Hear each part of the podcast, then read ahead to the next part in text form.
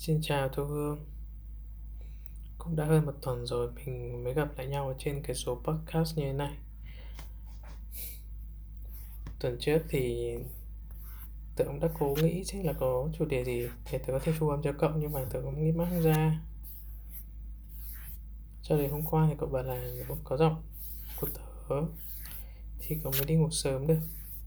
Thế hôm nay tớ lại ngủ ở đây, tớ thu cho cậu. Tớ thu cho cậu một cái gì đấy Hy vọng là cậu có thể ngủ sớm hơn. Đừng ngủ muộn nữa. Uhm, Độ này thì tớ đang đọc Cuốn lược sử loài người. Tớ nhận thấy là Nó cũng khó khá là nhiều Cái hay. Tớ cũng thích đọc những cuốn ờ, liên quan đến khoa học như thế này Và văn phong ở trong này nó cũng khá là dí dỏm không bị nhàm chán không bị uh, uh, gò bó mang tính chất uh, lý thuyết quá. Và trong lúc đọc thì tớ có nốt ra một vài cái ý hay ho mà tớ là cậu tớ nghĩ là cậu sẽ thích. Uhm, cái phần mà tớ sắp đọc sắp đọc cho cậu thì nó sẽ ở chương đầu tiên. À, để tóm gọn lại cái những cái phần cho nó cậu có thể hiểu qua được ấy thì trái đất này nó đã xuất hiện từ rất rất nhiều triệu năm trước. Sự sống bắt đầu từ khoảng à, bao nhiêu nhỉ? 55 triệu năm trước à? Ừ. và cho đến tầm khoảng 7 triệu năm trước mới bắt đầu xuất hiện những mầm mống của mầm mống của con người thời cổ đại. Và cho đến khoảng hai ba trăm năm trở lại đây thì con người mới bắt đầu uh, bắt đầu nó gọi là di chuyển vào cái trạng thái cực, cực thịnh và vẫn đang tiếp tục phát triển tiếp nhờ vào cuộc cách mạng khoa học. Thì trong cái giai đoạn lịch sử con người nó có ba cái cột mốc chính. Đó chính là cuộc cách mạng khoa học này là đang bây giờ này. Cuộc cách mạng về nhận thức là ở giữa và đầu tiên là cuộc cách mạng về về gì nhỉ? Tôi chẳng nhớ hình như về tiến hóa. Ừ, nói chung sẽ có ba cuộc cách mạng chính. Thì vào cái thời kỳ đầu tiên cậu có tưởng tượng nhé về cái bề dày lịch sử của trái đất này, của con người từ những loài người đầu tiên đến bây giờ là coi như là 7 triệu năm nhé mà con người mới thực sự chỉ phát triển trong khoảng 200 200 năm trở lại đây. Thì tức là trong cái bề dài từ khoảng 7 triệu năm trước đây cho đến 200 năm trước, thì con người vẫn chỉ là một cái gì đấy rất là yếu yếu thế. Và trong cái chương tớ sắp đọc cho cậu, nó sẽ liên quan đến việc là đã từng có bao nhiêu loài người, giống người nhé từng sống ở trên trái đất và chuyện gì đã xảy ra. Vì như cậu đã biết ấy, thì con người bây giờ tên khoa học là loài Homo sapiens. Thì các nhà khoa học đã tìm ra được rất nhiều bằng chứng cho thấy là uh, ngày xưa từng có nhiều loại nhiều giống người khác nhau sống ở các nơi trên trái đất. Um, ví dụ như là người à, uh, Denvus Sapien này. Người Neanderthal có rất nhiều rất nhiều nhưng chuyện gì đã xảy ra? Tại sao bây giờ lại chỉ có một mình loài Homo sapiens sống ở đây? Đó và cái chương này nó sẽ đi nói về cái đấy. Ok. Vậy thì sẽ mình sẽ vào chương à, một chương nào đấy ta không biết. Ở đây chả cái chương gì cả. Nào mặc dù nhận được lợi ích rất lớn từ lửa. Nhưng khoảng 150.000 năm trước, con người vẫn là sinh vật hèn mọn. Họ có thể xua đuổi sư tử, sưởi ấm mình trong đêm lạnh và thi thoảng đốt rừng. Song tính tổng tất cả các loài người, chắc không có quá một triệu người sống giữa các quần đảo Indonesia và bán đảo Iberia. Chỉ như là một chấm nhỏ li ti giữa màn hình radar sinh thái. Loài người chúng ta, Homo sapiens, đã hiện diện trên thế giới. Nhưng cho đến lúc đó nó chỉ loanh quanh trong một góc của châu Phi. Ngày xưa thì cái loài Homo sapiens có nguồn gốc từ từ châu Phi từ Đông Phi thì đúng hơn. Nên là nhiều khi người cậu hay nghe người ta nói là uh, gốc gác của con người là từ châu Phi. Uh, châu châu Phi là cái nôi của loài người. Đó. đấy là một câu khẳng định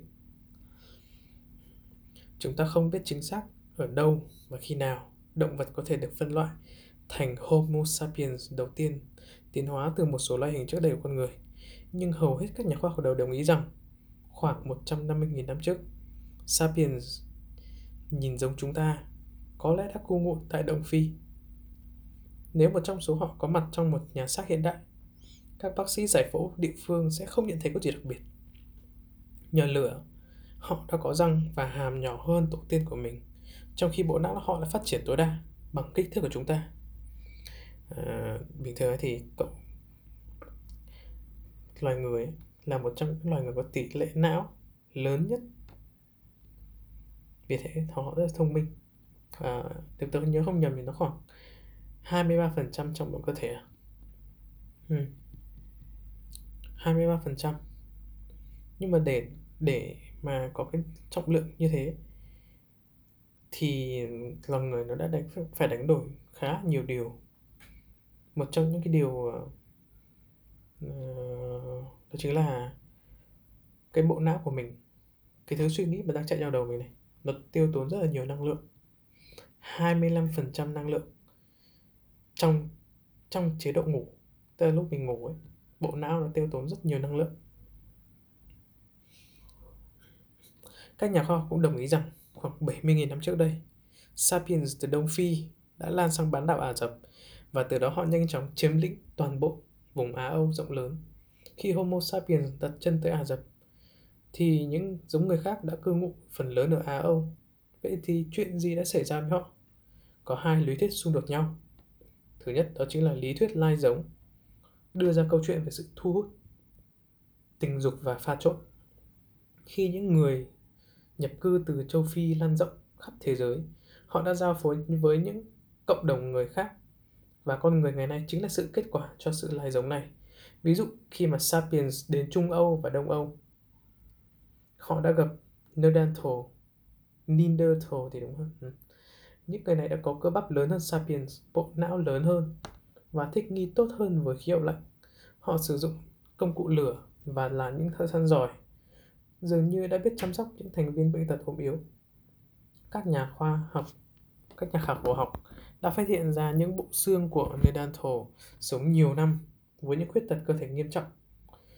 Có bằng chứng là họ đã được họ hàng của mình chăm sóc. Neanderthal thường được vẽ trong các bức tranh là những người trong hang động, tàn bạo và ngu ngốc điển hình. Nhưng bằng chứng gần đây đã làm quan niệm về họ thay đổi. Theo lý thuyết lai giống, thì khi mà Sapiens là tỏa rộng sang các vùng đất của Neanderthal Sapiens sẽ phối giống ngẫu nhiên với Neanderthal cho đến khi hai quần thể này sẽ sắp nhập vào nhau. Nếu đây là giả thuyết đúng thì người Âu và người Á ngày nay không phải là Sapiens thuần chủng. Họ là sự kết hợp giữa Sapiens và Neanderthal. Tương tự, khi Sapiens đặt chân tới Đông Á, họ giao phối với những người Erectus địa phương. Do đó, người Trung Hoa và Hàn Quốc chính là sự kết hợp của Sapiens và Erectus. Và một quan điểm nữa đó chính là quan điểm đối lập. Hay còn được gọi là lý thuyết thay thế. Lại kể một câu chuyện khác một sự không tương thích nghi tởm và thậm chí là diệt chủng. Theo lý thuyết này thì sapiens và những giống người khác có các cấu tạo giải phẫu khác nhau. Những thói quen ghép đôi và thậm chí cả mùi cơ thể có thể cũng rất là khác nhau. Có thể họ đã có chút quan tâm về tình dục đối với những giống người khác và thậm chí nếu một chàng Romeo Neanderthal và một chàng Juliet Sapiens yêu nhau thì họ cũng không thể tạo ra những đứa trẻ khỏe mạnh vì tổ hợp gen khác biệt giữa hai quần thể không thể kết nối với nhau. Nó như kiểu như là con lừa với con la ấy. À, con lừa với cả con ngựa thì khi mà phối giống với nhau thì nó sẽ tạo ra con la nhưng mà con la thì không có các, các cái bộ phận đổi sinh sản thì coi như là cái giống loài nó sẽ tiệt phòng đúng không nên là ý của cái quan điểm này nó ý như thế khi mà các gen nó có thể nó có thể sinh ra con nhưng mà con của nó không có chức năng để có thể duy trì giống loài hai quần thể luôn hoàn toàn tách biệt và khi Neanderthal chết đi hoặc bị giết gen của họ cũng sẽ mất theo theo quan điểm này thì Sapiens đã thay thế tất cả các quần thể người trước đó chứ không sáp nhập với họ. Trong trường hợp này là đúng. Chúng ta có thể truy ra nguồn cội của tất cả các người hiện đại trước đây, đặc biệt ở Đông Phi, cách đây khoảng 70.000 năm. Tất cả chúng ta là sapien thuần chủng. Đấy, nên là ở đây nó mới đặt một cái cái giả thiết đó chính là vậy thì cái người Homo sapiens đã làm gì với những người khác? Đã làm gì với những người Neanderthal đã làm gì với những người Erectus mà để họ đã đã diệt vong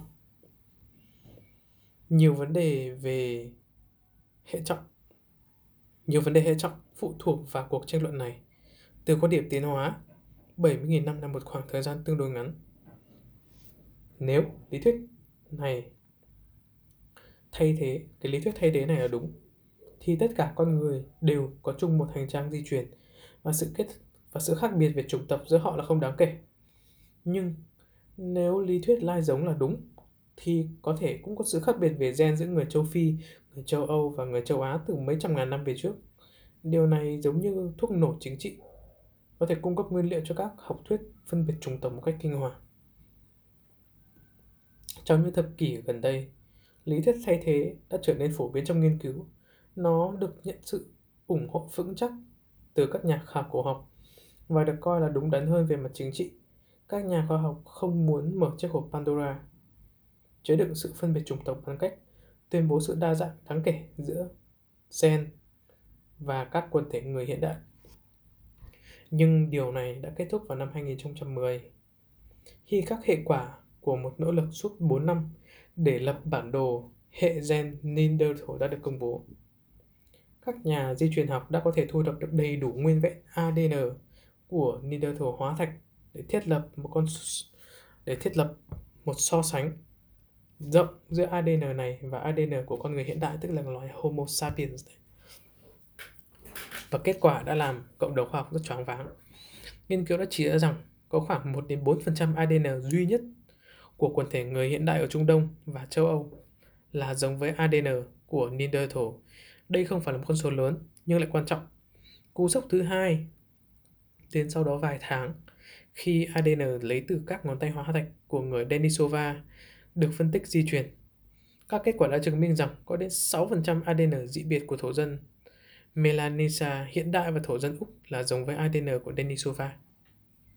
Nếu như những cái kết quả trên là chính xác và điều quan trọng cần lưu ý rằng nghiên cứu bổ sung đang được tiến hành có thể củng cố hoặc sửa đổi những kết luận lý thuyết lai giống ít nhất cũng đúng một phần nào đó.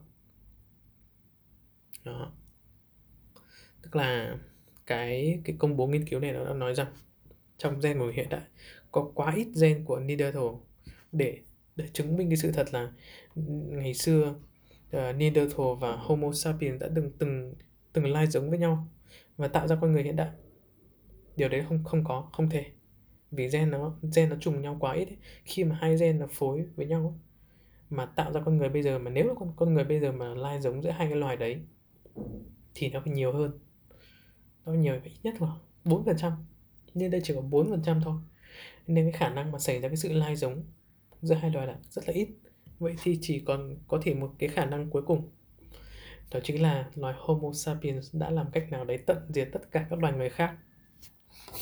Nghe hơi tàn bạo nhỉ? Nhưng điều đó không có ý nghĩa rằng lý thuyết thay thế là hoàn toàn sai, bởi Neanderthal và Denisova chỉ góp một lượng nhỏ ADN ở trong bộ gen ngày nay của chúng ta. Không thể nói là có một cuộc sáp nhập giữa Sapiens và loài người khác. Mặc dù sự khác biệt giữa họ là không đủ lớn để ngăn chặn hoàn toàn giao phối hữu thụ, nhưng chúng cũng đủ để làm những kết luận như vậy trở nên rất hiếm hoi. Vậy thì chúng ta nên hiểu mối liên hệ sinh học Sapiens, Neanderthal và Denisova như thế nào? Rõ ràng họ không phải là các loài hoàn toàn khác nhau như là lừa và ngựa. Mặt khác, họ cũng không phải là các quần thể khác dị biệt nhau trong cùng một loài, giống như là chó bùn và chó tai cụp. Thực tế sinh học không đơn giản là chỉ là màu đen và trắng. còn có các vùng xám quan trọng. Nếu hai loài tiến hóa từ một tổ tiên chung như là lựa, ngựa và lừa thì đã có thời điểm nào đó chúng chỉ là hai quần thể của cùng một loài. Giống như chó buôn và chó tay cụp chắc chắn là phải có một điểm mà hai quần thể hoàn toàn khác nhau về mặt di truyền.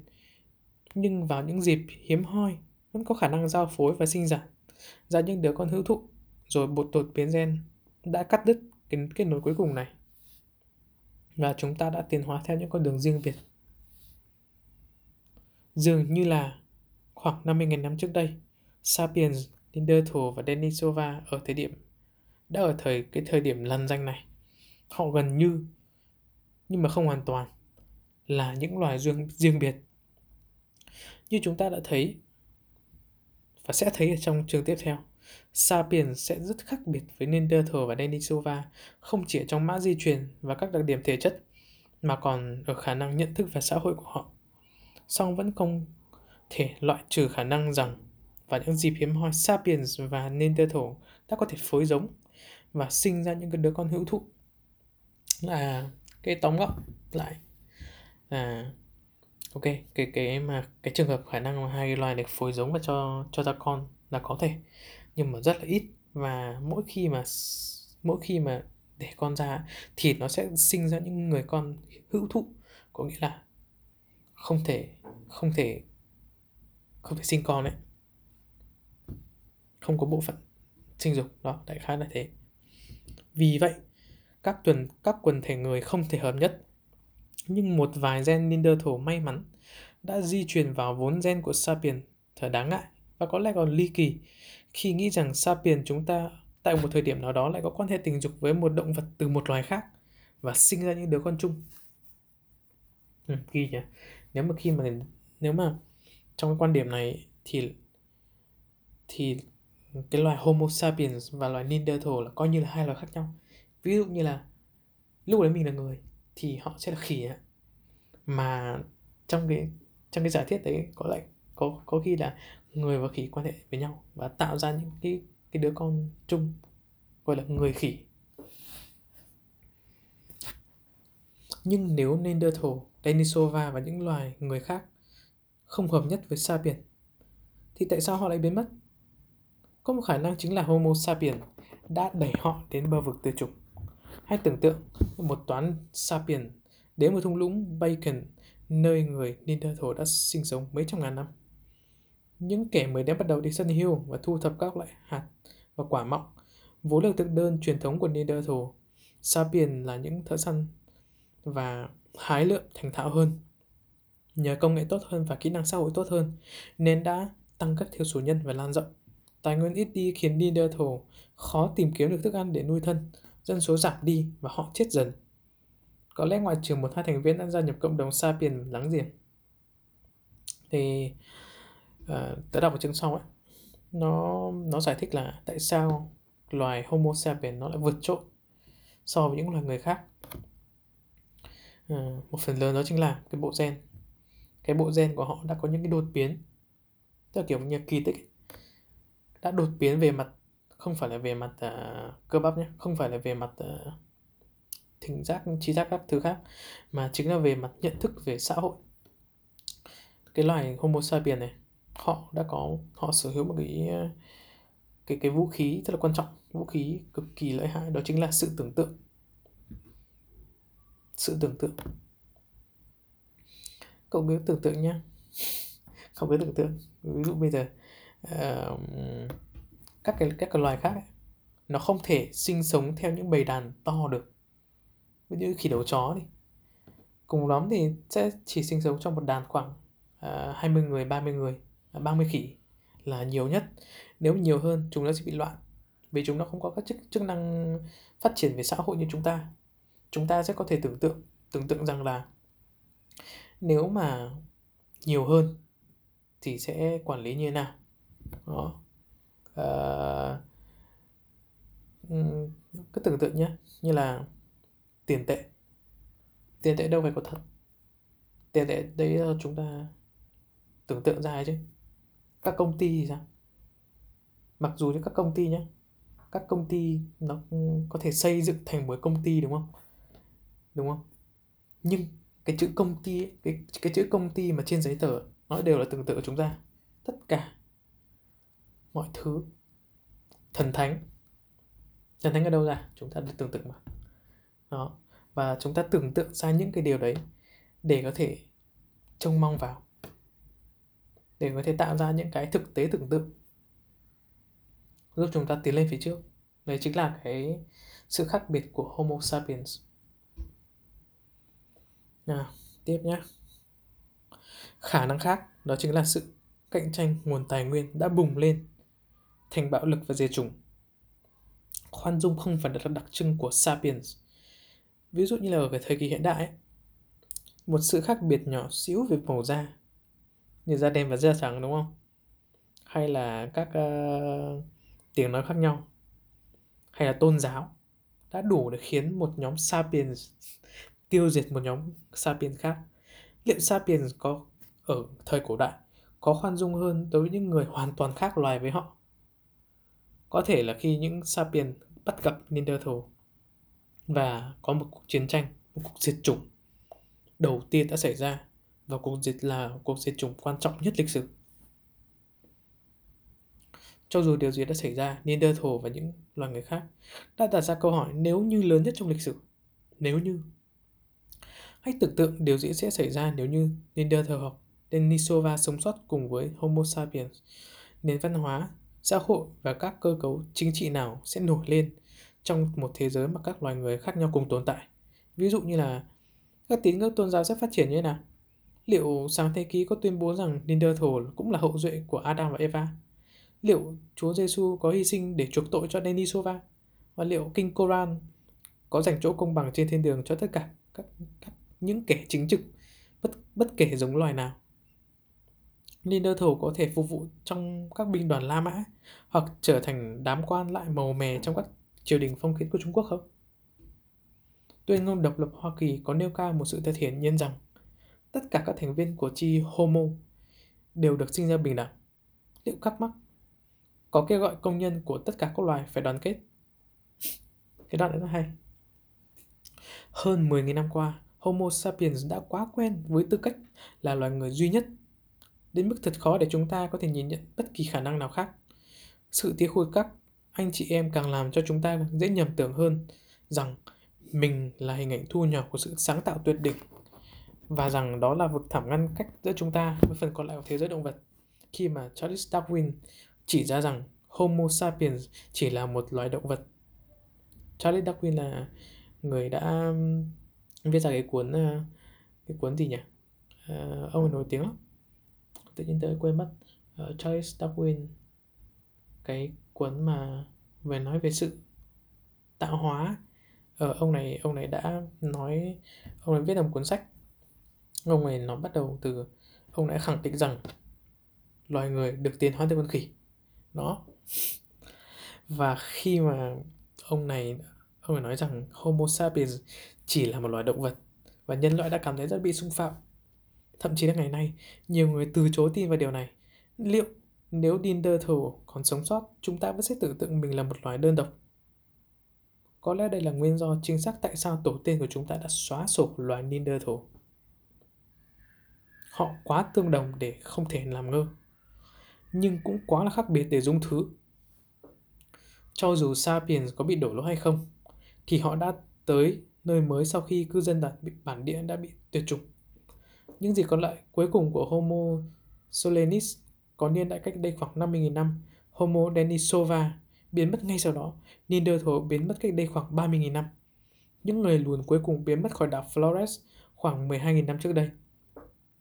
Họ để lại một số mảnh xương, công cụ bằng đá, một vài gen trong ADN của chúng ta và nhiều câu hỏi không thể giải đáp. Họ cũng để lại chúng ta, Homo sapiens, loài người cuối cùng. Bí mật thành công của Sabian là gì? liệu thế nào mà chúng ta có thể định cư nhanh chóng trong những môi trường sống xa lạ và có đặc điểm sinh thái khác biệt? Làm thế nào mà chúng ta có thể đẩy được tất cả các loài khác vào quên lãng?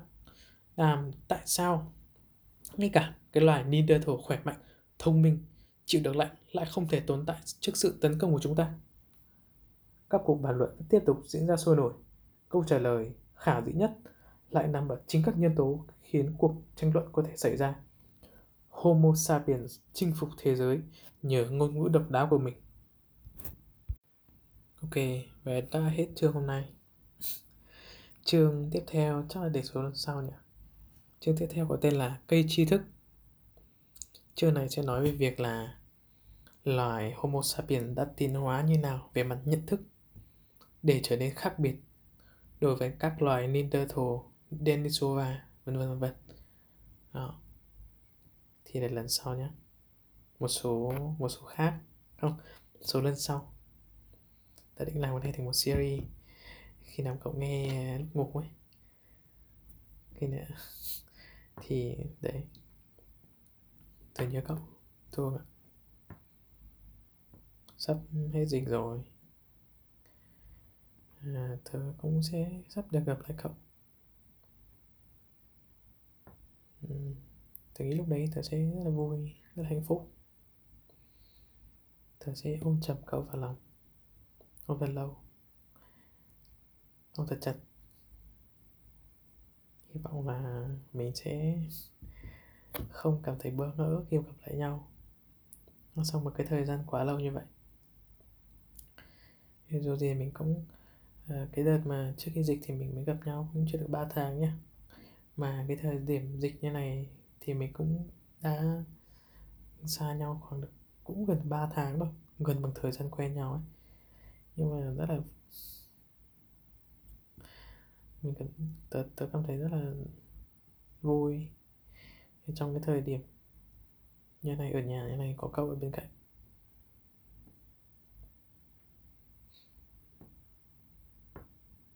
Sẽ sớm thôi mình sẽ gặp lại nhau. Cảm ơn cậu, thu hằng nhé cảm ơn cậu đã đến đến bên tớ. Giờ thì đi ngủ đi. Bye bye, tạm biệt, nhớ cậu.